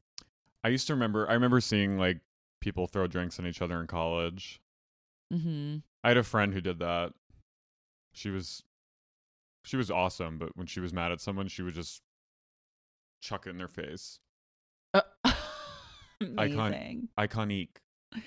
Iconic, uh, we say. Um in Italy we say iconica. at one point, Gia demonstrates her ability to pour a shot out of her. Her. Well, here's what I, think was happened. Like, what was going on? I was like, I'm trying to So- get. A, I'm trying to picture what was happening. Bret arrives, and also Bret's like unwell at this point. His voice is raspy as hell. He's like, "Hey, everybody! Like, thanks for coming to the after party." Yeah, And I was like, the Federation has him in their clutches. they really do. Also, like, go to sleep. Like, you don't need to be out anymore, and like, you certainly don't need to be drinking a cocktail. Everyone. Yeah, obviously, obviously, you can hear my voice. It's like I can't really talk right now, but like, so happy that you're all here, and I'm taking back, but like, we're so happy for tomorrow, and like, it's gonna be so fucking great. So I'm gonna go to bed now, but I hope you guys all have a really good time tonight. Okay, bye. Bret's whole vibe. Did you like that? I loved. He's like so old. He's like markedly he gets older and older with every passing season and the girls stay the same age. And I'm Yeah. like you're too old for this life. Yeah, Like- go be with your kids. Go to bed, old man. Go, Go get to bed 10 too. hours of sleep, drink some water and like get a workout in in the morning. Eat some protein and like leafy greens. Yeah, go to the continental breakfast and like Go meditate. Yeah, eat fucking some eggs. oldie. Yeah, eat a couple eggs, like get it together. And then Gia, okay, so remember like the shots that are like in those big vials? Mm-hmm. I think what Gia did is she got on the bar, put one of those vials in her pussy, or Nikki put the vial in Gia's pussy, and then Gia poured the shot into Nikki's mouth out of her pussy. Which is like boss bitch shit. I loved it. I think Bret. that's the reason why he sent both of them home. Yeah, Bret could not handle it again. Literally the most rock and roll thing ever. You're so right. Like, It's literally like rock and roll to put shit in your pussy and like show people that. yeah, like they just they just did it. Like they, it, it's honestly, it's art. We're party like we're partying. Gia is literally like, "Don't worry, I can fucking party." Like I like to party until like the party's over and then I keep partying. Yeah, party, party, true. party. Yeah, and Nikki is TBD if she's even cognizant of what's going on, but I don't think she she's is, there but she's too. yeah, she's rocking and rolling. it. I She's thought we were gonna standing. party. I'd be like Christina Ricci and Monster. I thought we were gonna party, party, party. That's what you said, and we're not partying. We're not. You lied. That'd be you if you got eliminated. Party, party, party. Party, party, party. You said we were gonna party, and we're not. We haven't had fun. Oh my god, watch Monster. That was really good. Thanks. Um, Oh, what? then cuts to like all it cuts to, like several like freeze frame reaction shots of everyone just like in shock and awe at the pussy shot. I'm sad that we didn't even get like a blurred out like the cameras and like the producers did us dirty because they should have at least showed like blurrily what was happening. But It was anyways, too much for maybe that's illegal. Heather and Stephanie are walking off. They're just like, wow, we've seen it all, and it's like a little too much. So we're gonna go back to the bus. And Heather falls down the stairs, just fully eats shit, like falls on her like tailbone. And I was like, this is me in this situation. Like that's what would happen to me. Totally. I would. She's like, I "We're would hurt my down." butt. And then I slipped and fell, and it's just like the most humiliating thing, and also even worse that no one saw it happen, No. but it just did happen, and it happened on camera, and she knew it, and like the producers knew it. You're also not in the right crowd for like sympathy. No, like if if you like, if you were to fall on your tailbone, like they would laugh. The women, now the my women would go. fucking body "Eh." hurts. Yeah, they would go. Rock and roll. They would just make fun of her, but that doesn't even get that. She's now just like bruised and somewhat broken, and then has to live on a bus with like a tailbone injury. Melissa already threatens Bret with an ultimatum that she might go home if things don't get better, and Bret's like, okay. Yeah, I'm like, honey, wrong time. So they all go to bed and they come up. They all sleep, they're all like out of a sleeping in a motel that night, or some of them are. And Big John gathers Yeah, them all in the parking lot. who's- the- yeah, Who's got- sleeping where? Big John gathers them all at the bus, and he's like, "Okay, I think we're missing one person." And we just see Nikki approach, and she's topless in a bra, just with a Corona, at like She's- seven in the morning. And like a her like um makeup case or something, just like hobbling through Yeah. the parking lot, just kind of run walking over, looking very like distressed. I was so into it.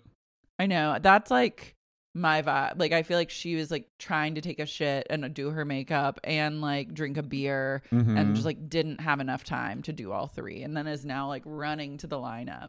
Just taking that extra Hectic. edge. Yeah. Um, they move to it. They go to a Sheraton. That's where gonna they're gonna like set up base camp at the Sheraton nearby. And someone I don't know who someone goes. We moved into the Sheraton and it's nice. I lo- loved her And I was Sheraton like- positivity. Sheratons are nice. They are compared to like a bus. I would choose a Sheraton. Hell yeah. Um, everyone begins to binge drink. The Yeah, they- is all together. They're doing shots. There's Plus Marcia. plus Marcia. Then there's other quote unquote mildly crazy girls in their room, which is like Brittany and Constantina. And then there's a room of just brunettes that are all sitting around, like wondering what's going to happen next. Constantinia is Constantinopolis is teaching Constantinople is teaching everyone how to belly dance. And they're all just getting they're like I guess she's like uh Samantha's like, "Well, there's nothing else to do, so we'll just drink." And I was like, "Ain't that the truth?" Yeah. Then Marcia, she's like, the good news is that there's tequila everywhere. Because everywhere I look, tequila, it's my favorite drink. So I gotta drink it. Mhm. And she gets completely wasted, completely disappears into the bathroom where she voms, then comes out of the bathroom like, yeah. Just at the time that Bret has arrived to like check in on all the girls. And his voice is back, and I feel like he literally had like a steroid shot and an IV on the bus. He did. He had some kind of like transfusion. He's fully Mhm. like looks fresh, has a f- full face of makeup on, and His hair is Marcia looking even fluffier. Marcia goes right from like rally vomiting and goes right up to Bret and just plants a big smacker on him. She goes, I have a gift for you, and gives him a Dorito and then kisses him. And I was like, that truly is the most disgusting thing I can imagine is someone who's just blown chunks with an unbrushed Yeah. tooth, Dorito breath, feeding me a Dorito and then giving me a tongue kiss. And Bret loves it. he loves it. He likes like a little hint of vom in his makeouts. He's I like think. something else there that I knew was, tasted kind of familiar. I was like. Like he's And not then- even mad at it or or even disgusted. Like he's like, gotta admit, was kind of turned on. then Bret just randomly chooses Beverly and like Mhm. takes her into another room and uh Beverly's like, "Yeah, I'm a poison head. Um I was at the concert with my old boy my old husband, former husband, we're not married anymore." And they, you know, they they start like flirting and hitting it off and she's like, "You know, you were always on my husband's like I get a hall pass list." Was like, "I would get to fuck you if I ever met you." And Bret's, Bret's like, like, "Gotta admit, wow, turns me it's on." the most most romantic thing anyone's ever said to me. And then she goes, "Well, you and Edward Norton after American History X." I was like, wait. I was like, uh, Beverly. Yeah, I was like, Bev, are you Beverly's like is Beverly like a white supremacist? I don't know. I mean, like, look, let's be honest. Edward Norton is hot. Oh, he's like, definitely hot, but like that's and a scary he was movie. he was hot like in that movie, but that's you don't then admit that like the version of him in American History X is also on your like free pass list. yeah, I was concerned. This is wild times. And then Bret clearly hates that any other man was on the free pass list, so you can see him like instantly recoil. Yeah. And then she goes, Well, but then he was only on for a little bit, and then it was you. And then Bret goes, "Take that, Ed Norton," and you Well- know that he actually means it. Well, he's also like, as we've discussed in previous episodes, the wheels start turning, and he's like, somehow this makes me gay. Yeah, Like just hearing, like, you know what I mean? Like he he he'll he'll find some convoluted way to be like, this is gonna make me look gay. this is gay to me. also, if you're on someone's hot list, that'd be like someone saying to you, Carrie, being like, you know, you're on my free pass list and so is Hitler. Like if you're if you're also on the free pass list as like a white supremacist, even if they're acting like one, you should maybe question like what you're bringing to the table. Yeah, I would be like, what does this say about me and my character and like my choices leading up to this point? Yeah. But Bret is like, Just as long as I'm not gay and I think this is gay. Yeah. Um, Brittany corners Bret in the hallway while he's talking to some women, and she like just starts like kind of demanding attention. She monologues him. She monologues him, and he's like very much not into it. Yeah, he hates it. And she keeps going like, I just want someone to love me. I want to be in love. I want to find love with a man who loves me forever. And then I'm going to always be there. And if like that's something you want and you're really you really want to have threesomes with other women, like I don't like that, but I'll do it if that's what you want because I love you and I want to make you happy. And I was like, you're burying yourself because Bret hears have threesomes with other women and he immediately goes, I think that's gay. I this is gonna make me look gay. Multiple women go up to him at this point and try telling him that they are down to have threesomes with him. And I'm like, have you not watched any of Rock of Love? Like, Bret is clear, he's very anti any sort of LGBTQ behavior. Yeah, like, he he is- does not want a threesome with another woman. He wants to send you to be like mistaken for gay. he wants to send you to like conversion therapy if you say that. Yeah, he's like you're cle- you're quickly removed from his list, and then you're also flagged for being gay. And he knows the closer he is to you, the closer he is to being gay himself. um and then after this happens marcia and ashley just start fighting again and then they they like come to physical blows and marcia starts just choking ashley out yeah, Bret walks into the well, the Blanterage steals Bret away. Then they have like a four way kiss, and that's when Gia tells him like, you know, I'm here. I like ride for my man, but like if you want to have like if you want to bring other girls, like I'm down to fuck my girls with you, like blah blah blah. And you can see Bret being like, Ugh, and he's like, let's just have a four way kiss, and then they all make out with him, and Nikki's standing on the edge, being like, uh,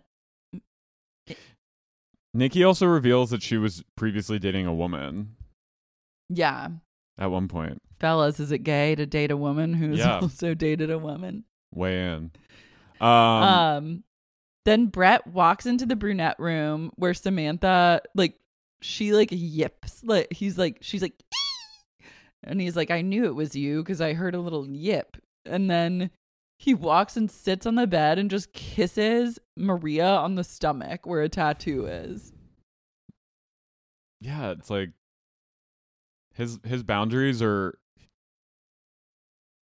you know Boundaries, what are they? yeah Who are they? mia And so that's when in the other room, Marcia starts throwing chip. Someone goes like, Marcia is like the craziest drunk I've ever seen. And it cuts to her standing on an ottoman doing like a sports whistle, being like, and like pumping her fists in the air and like yelling about God knows what. And then she just starts taking chips and crumbling them and throwing them in Ashley's face.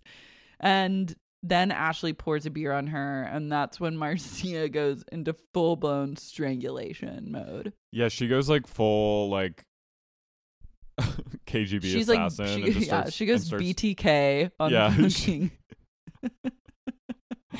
goes full BTK and just starts choking Ashley the fuck out. They have to break her up, and then Marcia cries and runs into the other room, and Bret follows her to try to like Ashley's time. face is literally like terrified. Like she realizes in that moment where she's like she's getting choked out. There's beer falling off Marcia's head, like onto her face, and she's literally getting choked to death on a couch. And you In front of people. tear- in front of an audience of people who aren't really doing anything to stop it. And she's going, Right. "Help! Help me! Please help!"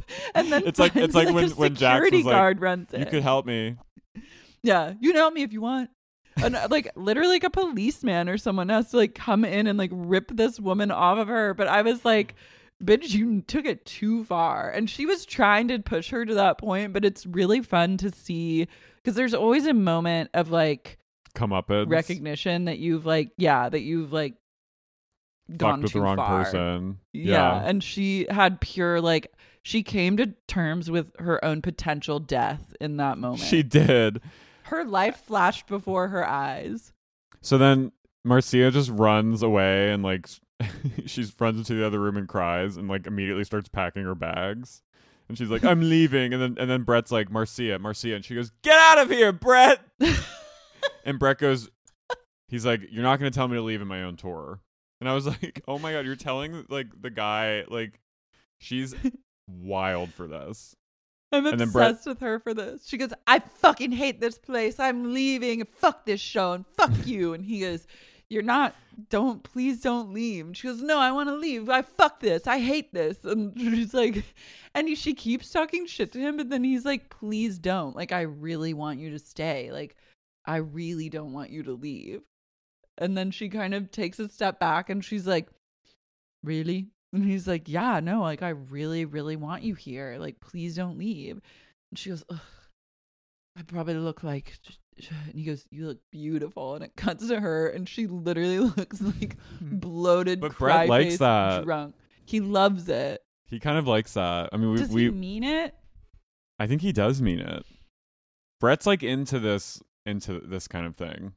He likes he like- violence. Well, he likes to be the one to like comfort and like after like a, a blow up. Yeah.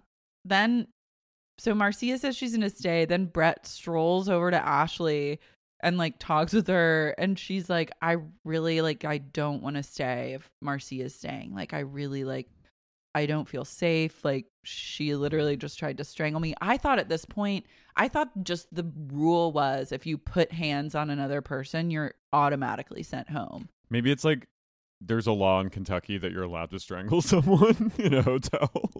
Yeah, maybe that's just like a California thing. Cause like I feel like on every other show, as soon Yeah. as you punch someone, you're out. Uh, for some reason, I get the vibes in certain states your strangulation is okay if you do it like in like a Sheraton Well, also Marriott. now that I'm thinking about it, in Rock of Love season two, a guy like strangles another guy. Buddha, I think, strangles Taylor Made. Mhm. for all the real heads out there. And he gets sent home, but then he gets asked to come back later on in the season. And Taylor made like has to sign a legal document saying that that's okay. Like they just make him sign it and allow this guy back in the house. So maybe like that's what they did in this situation. But I thought truly Ashley was like, please, like this girl's on my bus. Like I don't know what to do. Like please help me, Bret. Like my life is at stake. And he's like, I hear you and I'm to make it right. I think I'm going to say something now that'll really put the fire out in this situation. He goes, "I'll do anything to keep you safe." And then he goes into the other room and he's like, Ladies, please don't get physical with each other. That is not okay. And he's like, I got elimination to think about, so I got to go, but I'll see you all later. And that was like, great move at putting a stop to the violence, Bret. Yeah, this is a great way to go into the elimination too. Half the people are blackout, and there's just been like an attempted murder. so like the women are traumatized, and then they all gather up on the elimination stage. and they're in the Louisville National Louisville Memorial Auditorium and it cuts to like just like a shot of Nikki and she's literally like teeter- teetering and falling on Taya who's like Ugh. like she can't even stand up straight. She's also wearing like a onesie bathing suit with cutouts, like by on her torso. Like she's wearing, she's just, she's like about to go synchronized swim. She does look like a like a th- old Hollywood synchronized swimmer. Mm-hmm. We cut to Mindy, aka Cindy Rodeo Steele, and she goes, "I gotta make it past some of these nut jobs." Yeah, there's a there's a bunch of women I just forgot were there, which is never a good sign. Yeah. Um, and Bret says five women are getting eliminated tonight. So Bret Bret names like eight women, I think. And he then goes, he goes like, "Here's how we're gonna do it." He call yeah, he calls seven women's names, and he's like, "Those of you whose names I didn't call, like, congratulations, you're still on the bus. Go out there and get back on the bus." And they all run out, and then there are just like seven girls left. and some of them are surprising. Yeah, Nikki, Heather, I think the one that fell, unfortunately. They caught up to her. Um, yeah, Stephanie, Stephanie, Brittany.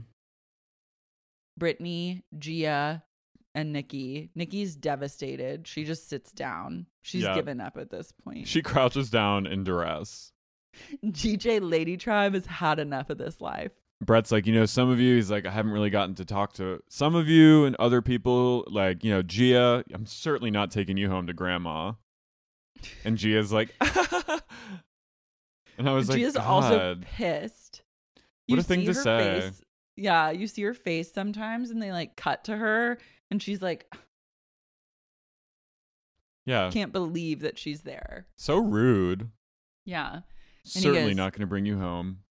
Stephanie, you have not spoken to me the entire time you've been here. And then she just doesn't say anything and just looks around, like kind of side eyes. And it's like, where am I?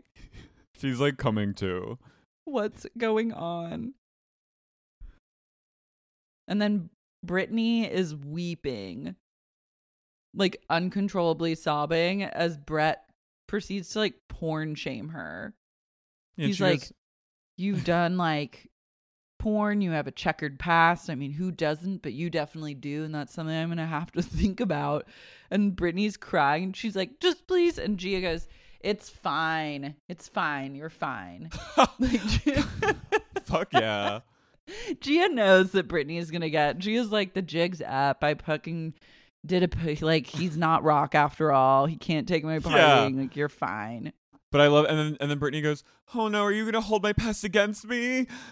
I was like, "Oh my She's god!" like role playing like a sexy porn. Like that would be like I could see her going back to porn and doing like a dating show type of porn where she's like, I used to do this, but I don't do it anymore. Please don't tell me you're gonna hold my past against me. And then like that's when they have sex.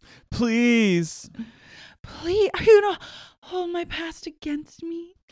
Um, you're fine. You're fine, it's fine. Stop crying. Then he gives Marcia a pass. Yeah, that was wild. Not only does he give her a pass, he just sends her back onto the same bus as Ashley. So he Yeah. really didn't do anything to protect Ashley at all. I'd be like, I'm sleeping with someone in the same coffin as me, and they're closest to the aisle. Yeah, and they have a knife under their pillow. Yeah, just would s- ready to be like if someone comes up and tries to fuck with me. I would. Did you ever see? I mean, we've talked about White Oleander, that movie. Oh yeah, I still haven't watched it. There's a scene where she's in juvie hall and she some girl's picking on her, and that and then that night she goes up to her and holds a knife to her throat and says, "If you ever come near me again, I'll I'll kill you." And she doesn't. So you gotta do. You gotta Yeah. do it. Sometimes you gotta threaten people with a knife. yeah. Brittany gets the pass, and Gia is the first where she just starts clapping. And then everyone kind of joins in, but they don't know what exactly they're clapping for. And that was a really powerful moment. And when Brittany gets the pass, she goes, "Oh God, thank you." I was like, Brittany, Brittany, you gotta chill. you're you're like hotter than him and like probably cooler. Like, chill the fuck out. Yeah, it's not that big of It's a deal. And like Bret's like, I'll keep her around for a while. You know she's gonna eventually get eliminated. Like her days are fucking numbered. Yeah. And then Bret just goes, The rest of you, thank you and good night. And like raises his hand and then just walks off. That was so That was rude. and then it just ends with the bus. It's just this tragic editing where Nikki is like completely inconsolable. She can't conceive that she's been eliminated, and the buses just take off, and the women just are at, gradually leave, and you hear someone go like, "Stop camera, hit the lights." Striking. striking, and then the buses just pull out. And for a second, I thought they were gonna stop and let Nikki on. I know. I was like, they cannot eliminate this woman at this point in time. Like, she has to stay.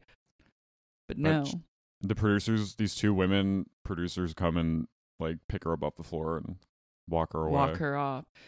Stephanie's pretty chill about getting eliminated. She goes, uh, I think, yeah, that it was probably for the best. And, you know, I'm a nurse, so I'm just going to go back home and go back to work. Hell yeah, I love that. that's the best attitude you can have. Yeah. Um, DJ Lady Tribe, where you at now? damn, imagine. Do you think she went back to the Sheraton? She probably had to go sleep off whatever was going on. Like she needed to like have a night or two to like sleep and then maybe get some semblance of like sobriety. And then I guess you're just like shipped home after that. Like you just get on a plane or something. Yeah, there's like a spa at the. Sheraton. They're like, we'll give you a day to collect yourself. Go have a facial. Maybe take a shower or bath. You have the whole room to yourself. Just chill. You need to be out by tomorrow at 11 a.m. Mm-hmm. Any room service you order, you will have to pay for. But, You can watch you know, one movie, watch TV. Yeah. so make it a Movies good choice. will also, the, they'll also be on your tab, but you should watch one. and um, check out at 11. We have your credit card info, so they'll charge you otherwise if you don't. Okay. She just face plants. Yeah. I wonder where she is now. Let's see. She's also known as Lady Faith. Lady oh, Faith. She's she's still ki- she's killing it. Really? Yeah, her Insta says, I mean, she has like 4,000 followers. She says, "Music till I die, yo. Trust no one." Hell yeah. She's right. Yeah. Literally trust no one. Trust no one. She looks great. Yeah. Oh, I'm happy for her. She has not changed a bit, but she's fucking slaying the game. Queen of LA. Queen of DJing. Queen of the Lady Tribe. I love. Um, Wow, guys. Wow, this guys. was a fucking journey. I'm glad to be on the road and Me I'm- too. we have a we have a 12 stop tour, guys. So everyone hydrate, uh, get some good sleep, and Mhm. um, you know, pace yourself because we have a long road ahead of us. Yeah. Don't be late for the bus. Don't be late for the bus. We'll leave you, Yeah. and you don't want to be left. Kick you to right to the curb. Guys, you can follow Carrie at eCarrio. You can follow me at Lars Marie. And shout out to Jonathan Kornman, editor extraordinaire. Shout out to Jonathan. Thank you, Jonathan. Shout out to all of you for listening. And everyone be safe and get vaccinated. And Shout out to Monica Hudel, listener extraordinaire, who fucking sent me all these books about horses. Horse Girls Unite. Horse Girls Uniting and a beautiful dish towel and some Wow, hilarious Laura. notes. And I just really appreciate Monica. Monica. You're a fucking Amazing. gem. You're a real one. That's it, guys. Guys, stay tuned for next week. We have a bonus episode coming out, and you can subscribe to the Patreon and write in for reader mail at sexyuniquepod at gmail.com. yeah, sexyuniquepodcast at gmail.com. And that's it. Love and light. Bye. Bye.